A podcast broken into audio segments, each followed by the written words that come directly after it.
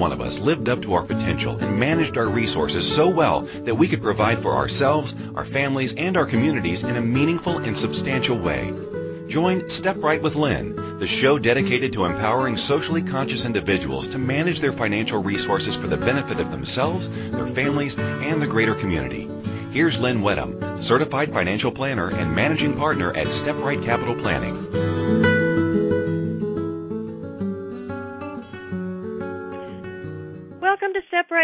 Uh, the title of our show today is Creation Matters, and my guest is the Reverend Canon Linda Nixon. So, whose responsibility is it to conserve the natural environment? The Anglican Church includes in their mission to safeguard the integrity of creation and sustain and renew the life of the earth.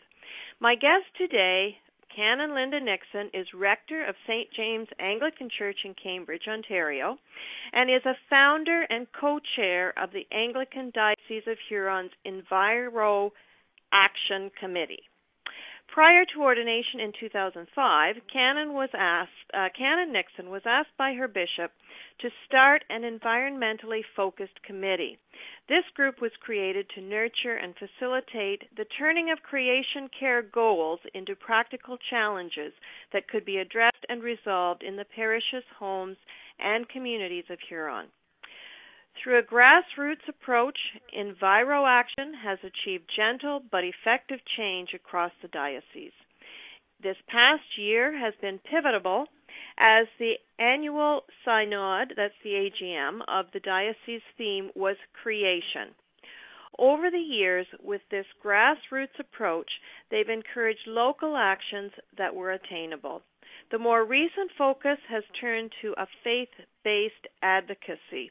The Huron Diocese comprises over 200 churches stretching from Windsor and area to Port Dover and sweeping north to Tobermory. Good morning, Reverend Linda. Good morning, Lynn.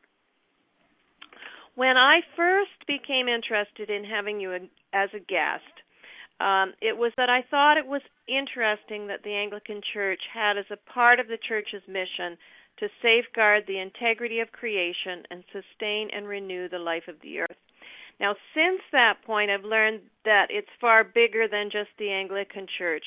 Tell us what you've been doing in Toronto this week. Oh, this past week was fantastic as uh, my co-chair and myself took part in the march, um, Jobs, Justice, and Climate, which was a, a wonderful gathering of many like minded folks. From the faith group's perspective, we were all looking at the environmental issues that uh, are sur- surrounding us each and every day. So it was a gathering of Christian, Buddhist, Muslim, Jewish, Baha'i, and our indigenous brothers and sisters as we talked about um, what it was about the environment and creation that we were concerned about and how we were as individual faith groups approaching ways and solutions that we could share with our congregants and the and the people we serve. So it was absolutely fascinating and to be part of something so historic where all kinds of groups of people came with a variety of justice issues, not mm-hmm. just the environment, uh, was was fascinating. There was over ten thousand people there. There was ten thousand uh, there. Wow. What uh, what is what's really important to to grasp is that the environment is a social justice issue because mm-hmm. as the environment changes, so many people are affected by it, losing their their land, their their livelihoods. Um, it, it's just atrocious. Mhm. Mhm. And I think um you know in in in Canada and North America there's a lot of times we're really not um aware of the impact of certain purchasing, you know, certain things that we purchase um, and we're supporting some things that sometimes we don't know we're we're supporting. Um, there's a huge, uh, you know, we just pick things off the shelf. We're not always aware of, um, you know, what it has taken to create what we're consuming. Oh, that's that's absolutely true. Uh, it is such a complex and overlapping issue because in order to produce, well, even just uh, our clothing, it does involve fossil fuels, uh, oil, mm-hmm. petroleum product. Um, you know, so we can't stop buying our clothes, but we can no. certainly look at different ways of, of manufacturing things as well, different mm-hmm. um, re- renewable and sustainable resources. Like there's been a a movement towards bamboo, for instance. Right. Uh, yeah. You know, cotton cloth, cotton-like clothing made from bamboo. So there's a variety of ways if we become more socially conscious and aware of um, what we are eating, what we are wearing, what we are using, where it's come from, what the cost of that is, uh, as far as human resources, as far as um, natural resources, then we can start to reduce our consumption. Mm-hmm. So it it is a matter of awareness for sure. Right. This event that happened in Toronto, is it uh, how far reaching is this movement? Is it a Canadian thing? Well, there were people there from across Canada. Uh, it did attract attention in in the U.S. as well, I believe, because we had Jane Fonda join us. Mm-hmm. Um, but uh, it it definitely was a national movement in the sense that people came from far and wide to join mm-hmm. us. So okay. it wasn't just localized in Toronto or Ontario. And um, hopefully, hopefully it did catch the imagination and the attention of of other places as well. So, how would something like this ever go from a concept to actually seeing representatives for, from so many groups come together? It's not like somebody had an email list that, um, you know, that that would target um, people from these different faith groups. Well, it's just it was a matter of a huge networking, um, and I believe that it started with Laura from Divest Waterloo, and then Faith in the Common Good, uh, Dr. Lucy Cummings, who was my contact with the march. Um, so it was it was just an incredible networking as far as the faith communities were concerned. And then I would only imagine that the same would be true for all of the unions that were represented, all of the other socially conscious um, groups that were involved in the march. Mm-hmm. So, you know, these, you know, they tell two friends and so forth and so on. Right, right, okay. Now, we're often led to believe that to have a strong economy, that we have to give up um, something as far as protection of the environment. What is the position that this group would take on that? Well, I've heard a lot of chatter about the fact that it's going to create an economic collapse if we start tar- targeting divestment seriously in the fossil fuel industry. And I've I've been on the receiving end of arguments that excuse me that we can't we can't just go whole hog at that. And and I respect that perspective, but I think what we tend to forget is that there's a huge economic possibility in sustainable energy as well. Mm-hmm. The research and development of storage for solar or um, other alternative wind energies, and I know that each of those come with their own criticism as well. So there's a lot to learn, but economically, as far as well, I can only speak for myself. I see that there's jobs and there's industry to be explored and uh, grow in the mm-hmm. alternative energy force. Mhm. Well, and I th- I think that part of the message is here too is that we're we're going is looking for a win-win solution. That's um, right. Because you know when we're when we're saying jobs, justice, and the climate, um, it's also saying that we want jobs, and there's a, you know a certain way that we're addressing a lot of different issues on this. If we say that um, you know that we're committed to having jobs, then we're also uh, addressing poverty to a degree as well, right?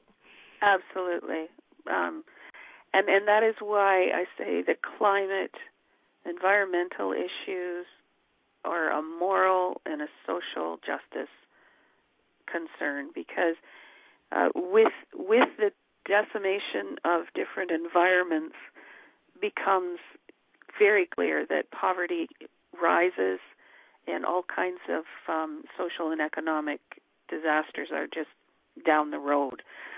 It was very interesting to meet um, Bishop Saulo from Amazonia.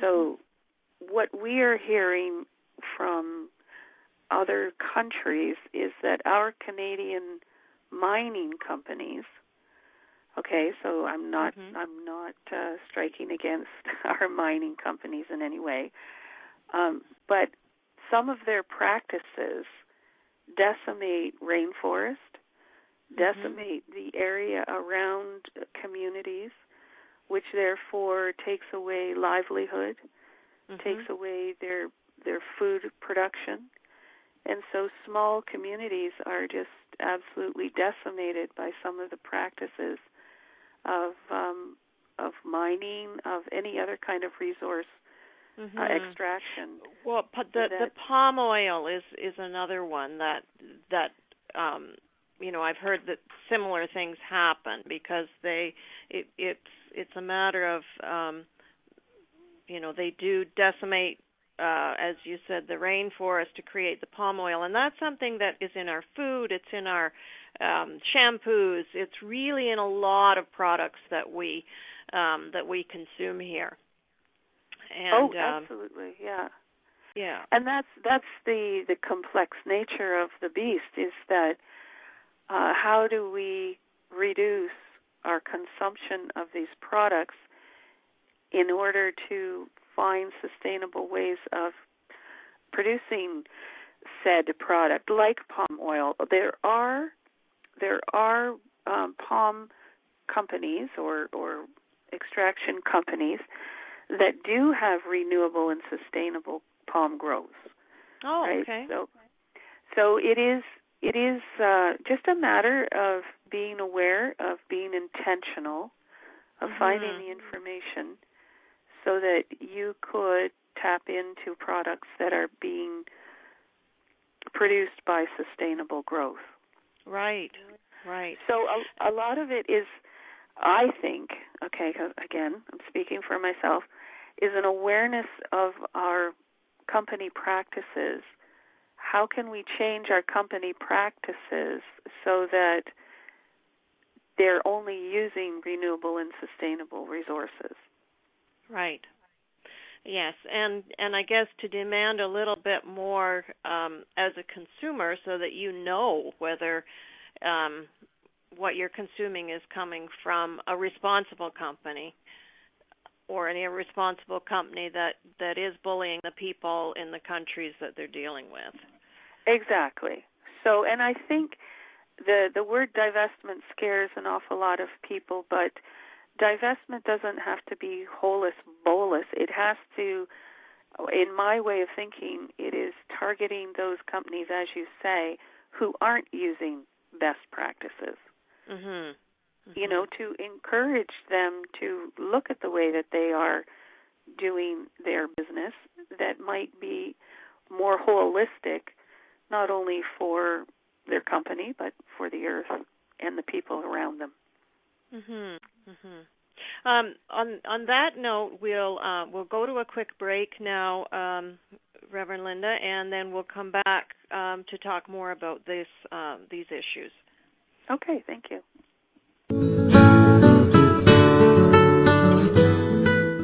Is there a contribution that you dream of making? In society, planned giving seems to be presented as something you do once you're incredibly wealthy or planning your estate. Step Right with Lynn focuses on good money management and planning your contribution at every step based on the issues important to you. Learn how to expand the goodness around you and take responsibility for the issues important to you. Tune in for Step Right with Lynn every Wednesday at 9 a.m. Eastern Time, 8 a.m. Central Time, 7 a.m. Mountain Time, and 6 a.m. Pacific Time on A to Zen.fm.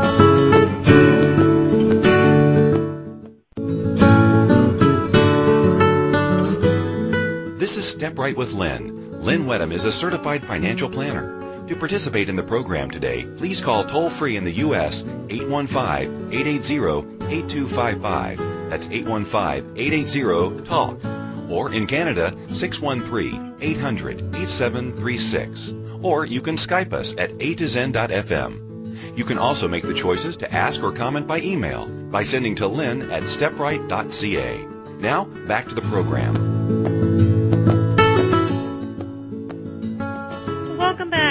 Right with Lynn. I'm your host, Lynn Wedham. Uh, today, my guest is the Reverend Canon Linda Nixon, and we've been learning how protection of the environment has become a matter of concern and action for faith groups.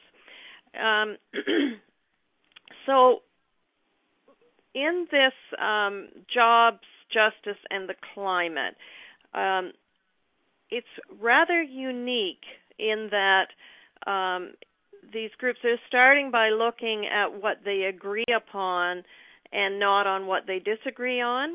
Um, and and I would think that it show you know it's beginning to show people how much we have in common instead of focusing on um, on our differences. Um, that's a theme that resonates really strongly with me, and I'd like you to speak just a little bit about how unique this this event was. Well, it was the first of its kind, as far as I'm aware, where faith groups uh, came together in, in a common interest for the climate and for environmental issues, where unions and focus groups came together with their concerns about jobs and uh, wage, um, making sure that living wage is a sustainable and mm-hmm. probable solution to uh, unemployment or underemployment. Um, so the way it came together is is still a little bit of a mystery mystery for me, but it uh, it definitely speaks of a willingness of people to look at the common common ground as you're alluding because even even the demonstrators that I heard were talking about you know immigration and mm. rights and and uh, hopes and dreams of of immigrants and let's face it we're all immigrants at some point mm-hmm. and and so that was interesting one of one of the the chants that I took great delight in was this is what democracy looks like. Mm. We had people of every age and faith and ability, social status, economic status. There there wasn't any area of our Canadian society, I believe, that wasn't represented in that march. Mm-hmm. And wow. for a person like myself, that was a very beautiful thing. Right. And and to hear the chant, this is what democracy looks like. The voices of all of us together um, was really powerful. Um, what now? We didn't hear a whole lot of this um, from mainstream media.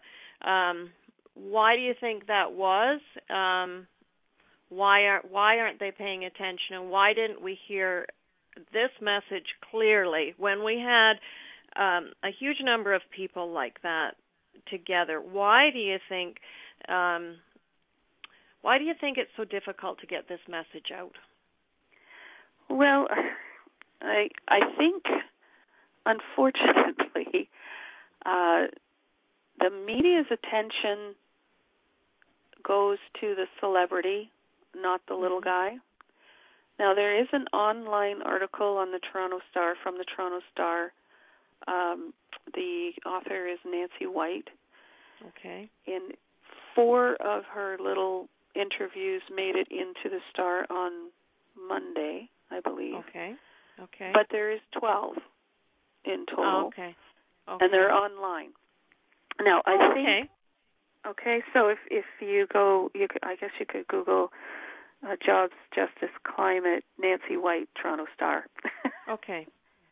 and and you will see the the twelve interviews that she did. Okay. However- that'd be very interesting. Yeah. Yeah, and and so those are the the voices of just some random participants Mhm. and why they marched, which is much more of a human interest story than what was actually produced in the paper. And I think Mhm.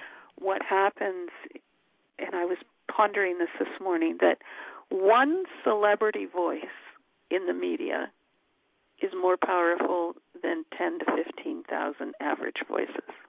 oh dear. That's not right. well, it just, you know, I just thought, hmm, that's very Mhm. interesting. It's a Yeah. very interesting commentary on how we we do Well, things. Maybe it, in our it's- there there is a little bit of there is a little bit of um values going on there, right? Uh as Well, well.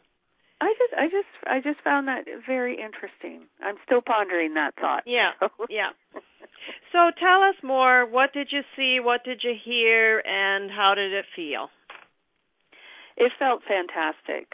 Uh, I've had people ask me, did I feel threatened or was it scary? No, there was never any point in time during the whole day that I felt um, uncomfortable. Mhm. You- You're in a crowd of 10,000 people, and I felt comfortable. Like it was amazing. I would do it again in a heartbeat. Um, Awesome. it uh it was delightful to meet all kinds of characters to hear their stories. and and uh, and and uh, and those characters were meeting another character too. they were meeting you as well. exactly exactly so but i mean i do take great delight in in all people and um so it was a real privilege to meet so many wonderful people from Uh-huh. every corner. It was it was it was just fantastic. So I think the the music and the noise and, and some of the political posturing gets a little annoying, but um when we Mhm. started marching everybody was just one. It was just a flow of water, a river of water going down the street. And uh it was it was really quite powerful for me. Mhm. Mhm.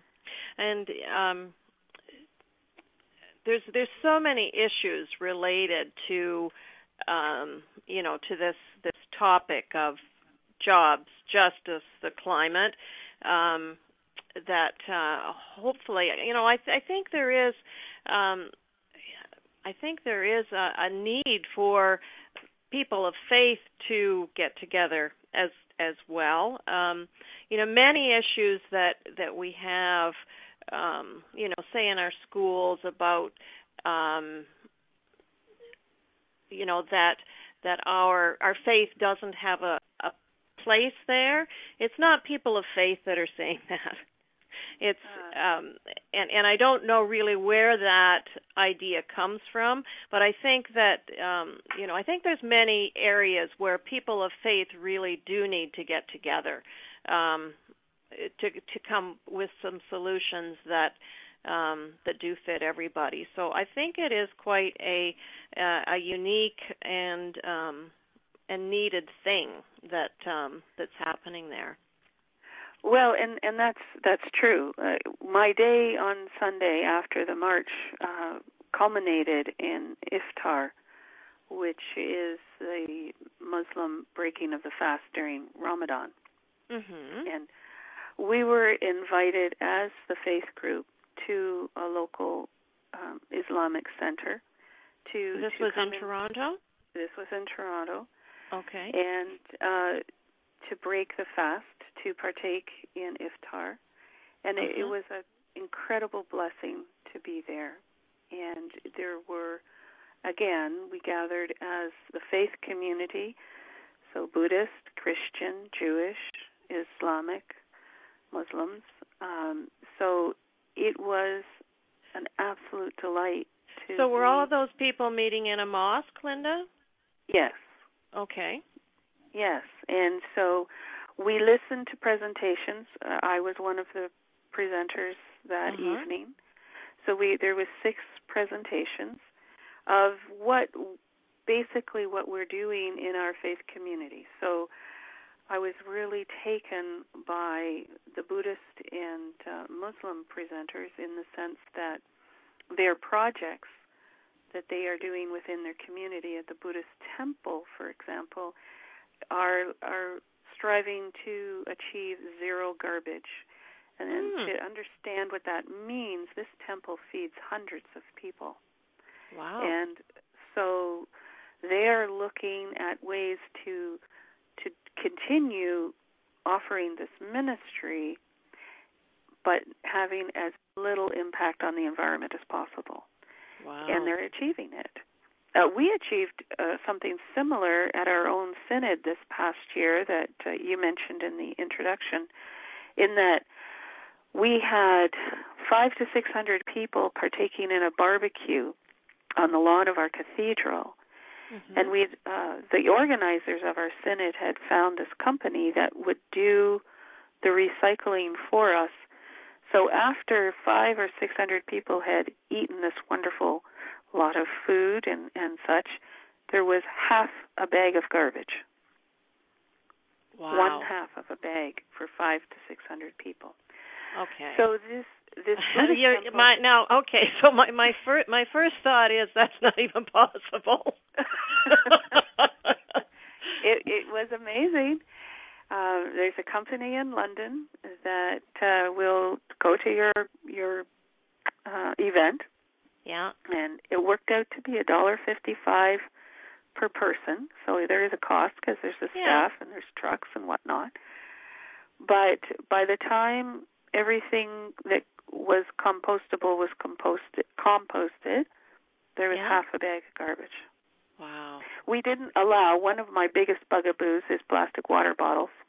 Mhm. Um, I I get rather tense about that. Tap water, a reusable water bottle. You can get water bottles with filters in them now. There's no excuse for buying plastic water Mhm. bottles. Mhm. So we had water stations, and um, the folks brought their own water bottles, or we provided water bottles for them. Mhm. But they were reusable water bottles, Yeah. right? Yeah, even that one even that one issue um you know, we've come we've come so dependent on the convenience of that plastic water bottle. Um and you know, it's it's not um you know, this is not something that's been with us a long time. You know, it's No, it's only no. been in recent years that that we have felt the need to have um these to have water bottles. Um you know, so you know just the awareness on that one issue of uh you know how much plastic is going into the environment because of the of the water bottles. And I'm not saying that I never drink from a water bottle um but the more aware we are and the more often that that we um you know that we take um some you know a glass bottle. One one of our one of our guests uses sells a a glass water bottle and the proceeds from that support mental illness in our community. And um you know there's there are there are some win-win solutions out there to some of these uh Oh, to some of these absolutely. issues when we look But if we look at the okay from an economic standpoint, basically you're paying. Well, I can't even remember the number. There was a report. You're paying so much more for your water, like it, it's astronomical, a thousand times more than if you fill up from your tap, for one. yeah a thousand times more it probably is a thousand times more you know, it, it, you're paying so much. You are lining Yeah. the pocket of uh, huge corporations. Uh, you're not guaranteed of the quality of the water that's Mhm. in that water bottle, um, and just the waste. Most a lot of people don't properly recycle uh, the, that plastic water bottle after Mhm. they've used the one use of it. I was at a concert a number of years ago that was ironically um what was it? Oh, it was to make poverty history. You may have remembered that movement. Mhm. Make poverty history. Anyway, so this uh charitable concert, thousands of people were gathered there. My girlfriend and I were interested in what would happen when the concert was over. And this was acres of garbage that was left behind from these concert goers and it was Mhm. predominantly plastic water bottles. Mhm. And we thought, okay, they had recycle bins at the concert, which were full to overflowing, and yet still the ground was covered in these plastic water bottles. And we thought, okay, well, somebody's going to come and clean this up. What it was was a bulldozer or a front end loader Mhm. just went over the grounds and put everything that was left on the grounds in dump trucks and away it went. Mhm. Right. So yes, anyway, interesting. Yes. one of my Um, bugaboos. Yeah. We're going to take this moment to go for another break, Linda, and when we come back, we want to hear more about what's um, what's happening locally um, as far as um, helping the environment. So we'll be right Okay. back after this message.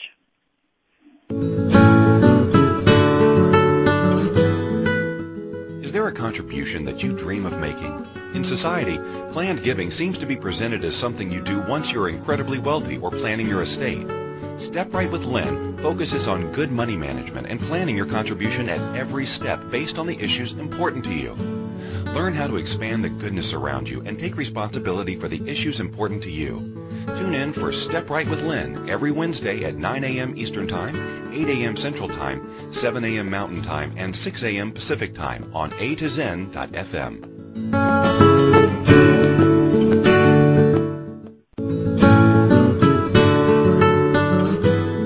This is Step Right with Lynn. Lynn Wedham is a certified financial planner. To participate in the program today, please call toll free in the U.S. 815-880-8255. That's 815-880-TALK. Or in Canada, 613-800-8736. Or you can Skype us at a to zen.fm. You can also make the choices to ask or comment by email by sending to lynn at stepright.ca. Now, back to the program.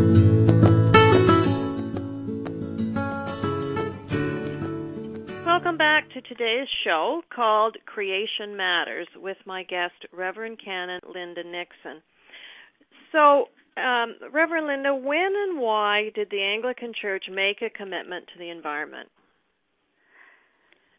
Well, the the Anglican Church of Canada adopted what we call the five marks of mission uh, a decade ago plus, and the fifth mark of mission is to strive to safeguard the integrity of creation, sustain and renew the earth. And so, in the introduction, you mentioned that my bishop had asked that uh, I create a, a committee, and it hasn't been all that easy. Like, I mean, it's, it's been hard work and tenacity Mhm. that's Mhm. kept us going. But the the church itself recognizes that we have a responsibility to creation through our faith in that we are stewards of the earth and steward means that you have a, a responsibility to take care of something, right? So Mhm. uh, when when we first um, started the committee, we we looked at just simple ways that people could involve themselves. People could start realizing that even just little actions will make a difference. And so, you know, we encourage that whole reduce, recycle, reuse program that uh, was very predominant 10, 15 years ago.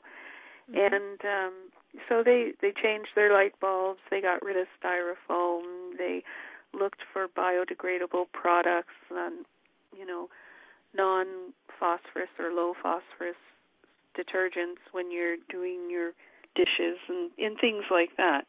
Mhm. And uh, so, in order to encourage people to enter into those those patterns we developed a green award system in the Anglican Church of of uh, Huron, here okay. in Huron, which uh, you just defined the territory, and it was fairly successful. It basically it was a working tool to help people, you know, pinpoint things that they could do to make their buildings more energy efficient, to, to minimize uh, their garbage or what they were using. And um, actually, after after two or three years of doing it just locally here in Huron, that Green Award tool was adopted by the National Church. So the. Anglican Church of Canada now has it as green certification, where any of the churches in the Anglican Communion here in Canada can apply for uh, certification, whether they're a light green, deep, uh, medium green, or a deep green. And so we're pleased. okay. Yeah. So depending on on what you are actually accomplishing, because what we're trying to do is get that environmental attitude not only from personal level or a congregational level, but uh, into our liturgy so that our prayers and um, some of the services that we have are really focused on caring for creation, giving God thanks for the creation and the abundance that is here for us Which, to, to you know, share. earlier you mentioned that the indigenous people attended um, the event in Toronto um mm-hmm. you know that that sounds more like them than than our uh-huh. than our usual um than our usual prayers at church well and and you see and that's why we're changing the prayers we're changing the liturgy liturgy is uh, a very powerful tool in the anglican church uh, as we gather each sunday or on a special event that we make sure that we are always keeping creation before us Mm-hmm. And and it's so, and and that's a a lot of what you're talking about is awareness, right? Absolutely. Yeah. Awareness and in, in, in intention. Mm-hmm. You know, the more thought that we give to the things that we use, the more we're going to be aware of what we can do without. Right. So what I'm hearing is awareness, intention, stewardship, and responsibility mm-hmm. as Mm-hmm. Um, and and uh, also, you know, finding ways that we can make a difference too. Uh, we we gathered at our Huron church camp one year and had workshops on, uh, you know, giving people the tools and the information that they might need or want to to understand better how they can help the environment. We've we've gathered groups together and walked down the Thames River in London with the the City of London's initiative to to clean up the river. Mm-hmm. A small group of people in a very short period of time gathered seven bags of garbage along the river's edge. Yeah. Yeah. Um, I do that with we, my with my Lions Club. There's a stretch of road that that we look after. Um and it's just mm-hmm. on the way outside of of Cambridge and it's just amazing. Um you'll you'll hit certain spots which are just full of fast food bags and stuff like that. So it's just like they've bought their food in town and they've gotten so far out and they've dumped it. Like you know, when you talk about being responsible, um like that's one little thing, but why are people not responsible enough to hang on to that garbage till they get home? That's a very good question. You I know, have and no then answer.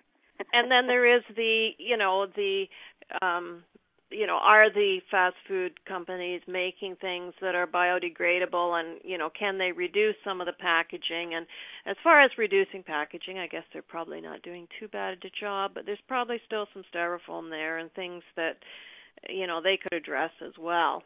And um well and and and the products are out there. Like i i go back to the the synod this company.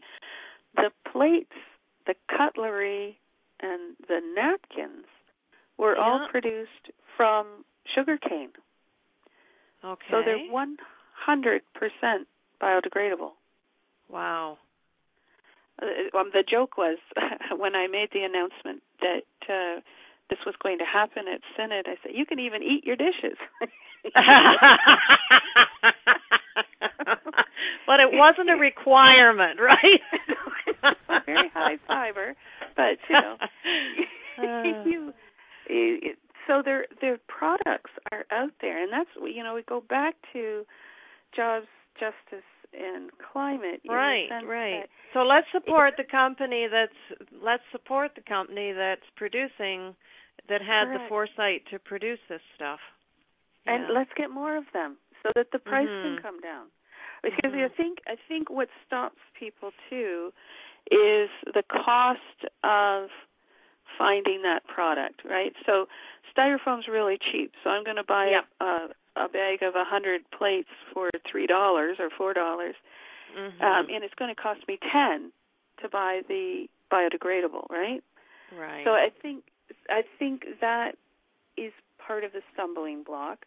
But until we have more money diverted into these reusable or um, biodegradable products, then we're always going to have that economic bump. Mhm. Well, one so, quick solution I would see is we tax the uh we tax the stuff that's hard on the environment. And make you know that would help to equalize it uh right there. It's yes, I suppose that is uh one of the ways that they're talking about uh, fossil fuels as well, the carbon tax and yeah, you know, if you're going to use it, you're going to have to pay more for it. It's very ironic that our our uh, hybrid cars are twice as much money as our gas guzzling cars. Yeah, yeah. Now there, when you buy one, there one thing that I just became aware of recently is that there is a there is a government bit of money that helps with that too.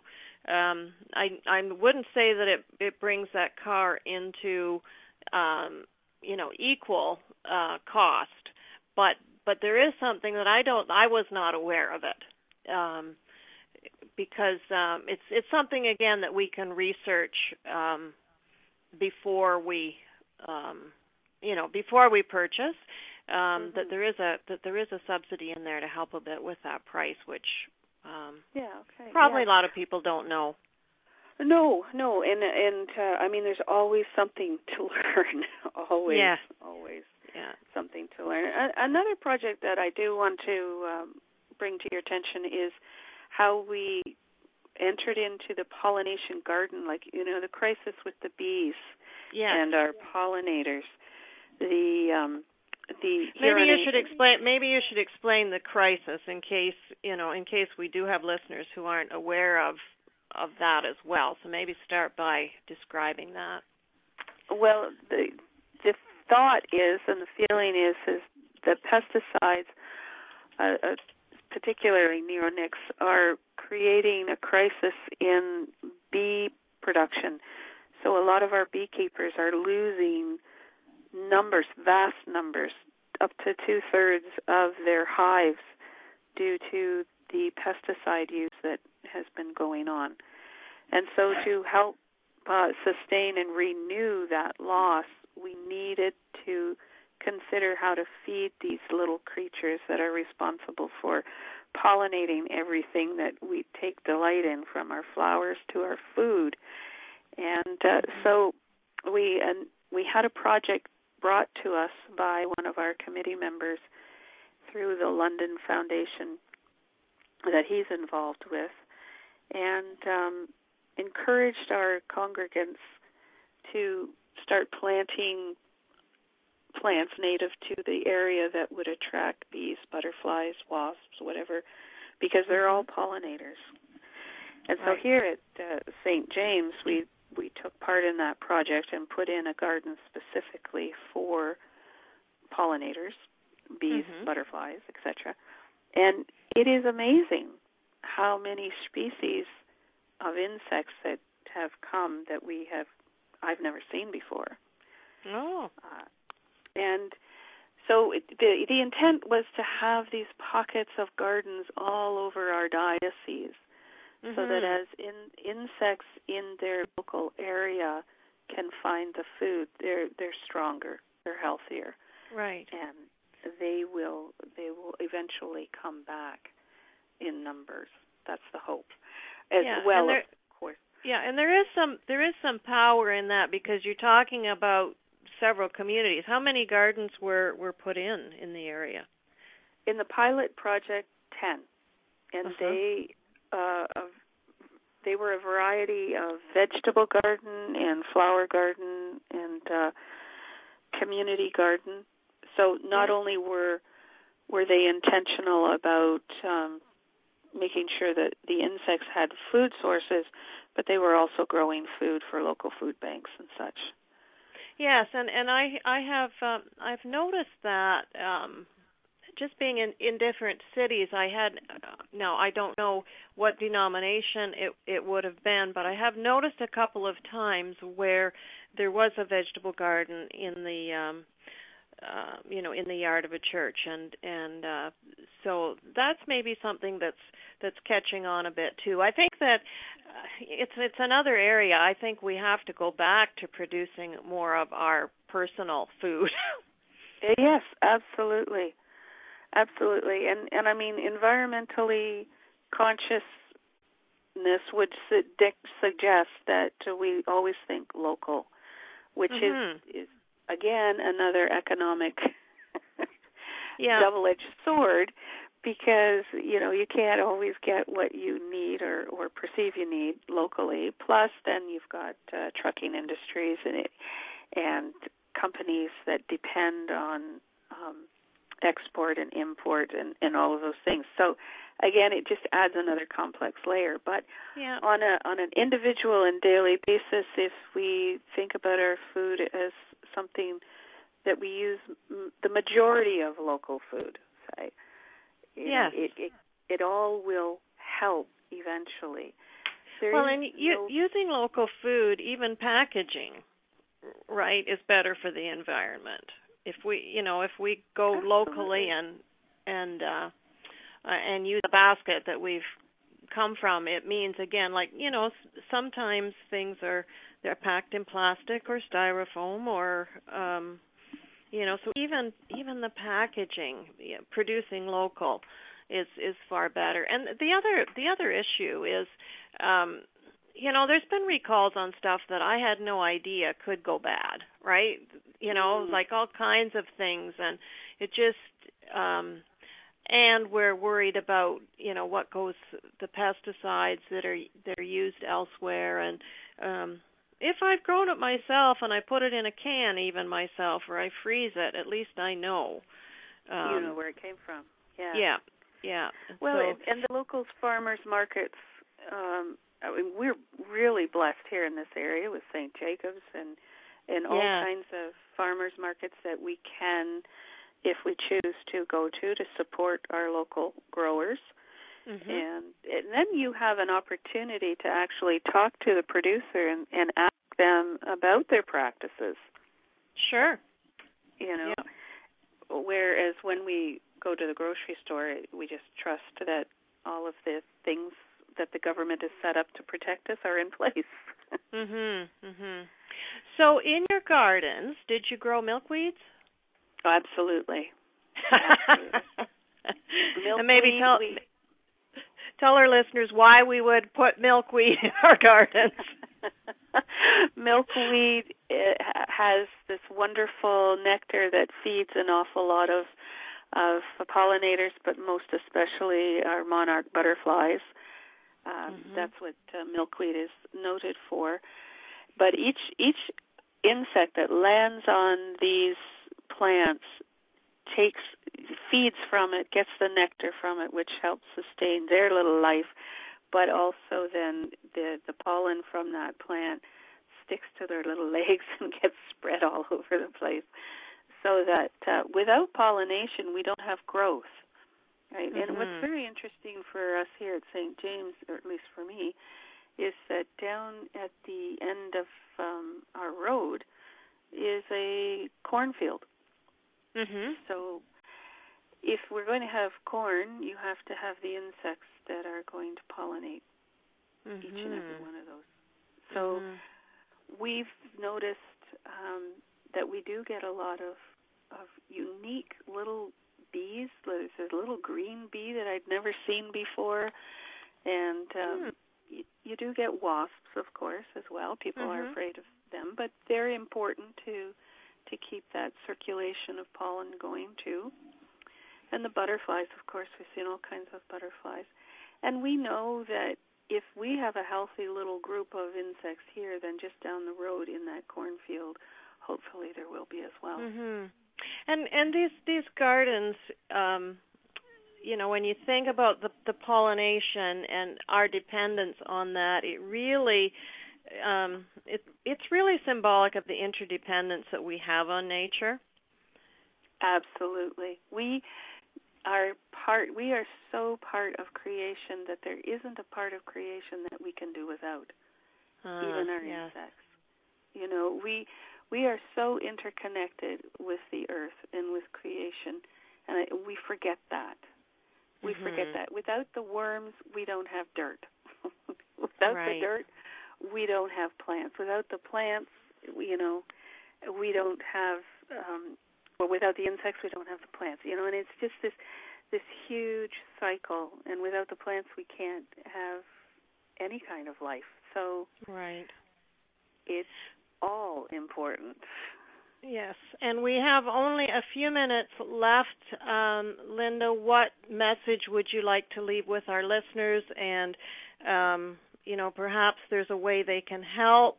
Um, what would well, what would you leave as your final thought?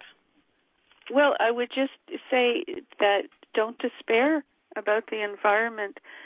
There's always hope. We just we can do this together. Together, pull it together like we showed on Sunday with the faith groups. We can do anything if we work together and um, be educated, be aware, Mm-hmm.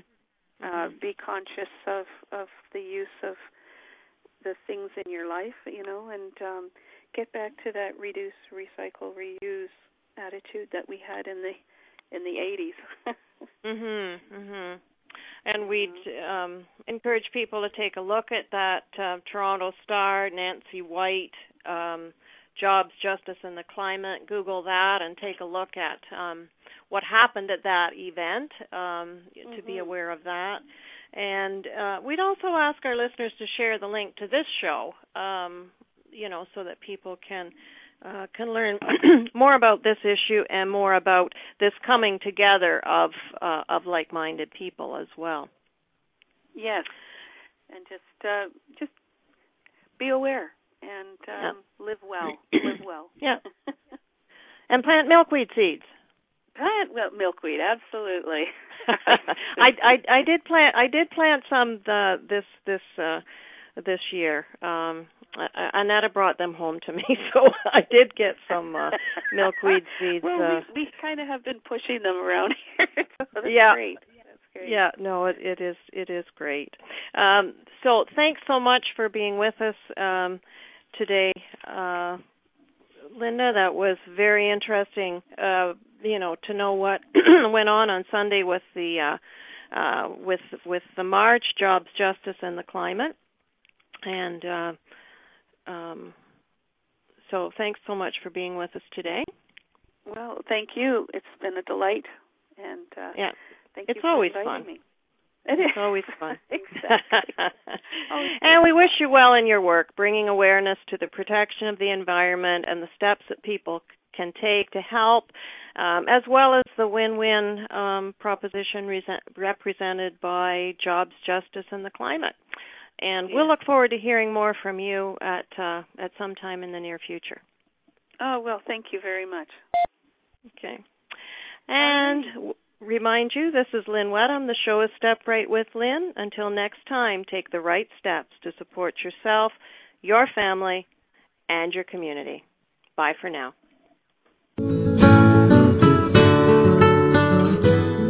Thank you for choosing to listen to Step Right with Lynn. Lynn Wedham will return next Wednesday at 9 a.m. Eastern Time, 8 a.m. Central, 7 a.m. Mountain, and 6 a.m. Pacific on A to Zen.fm. We hope you'll join us.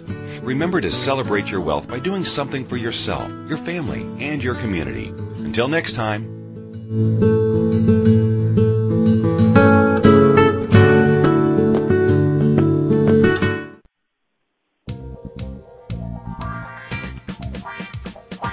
Being visible, being social, being heard. What desires are you ready to create? Would you like to take the next step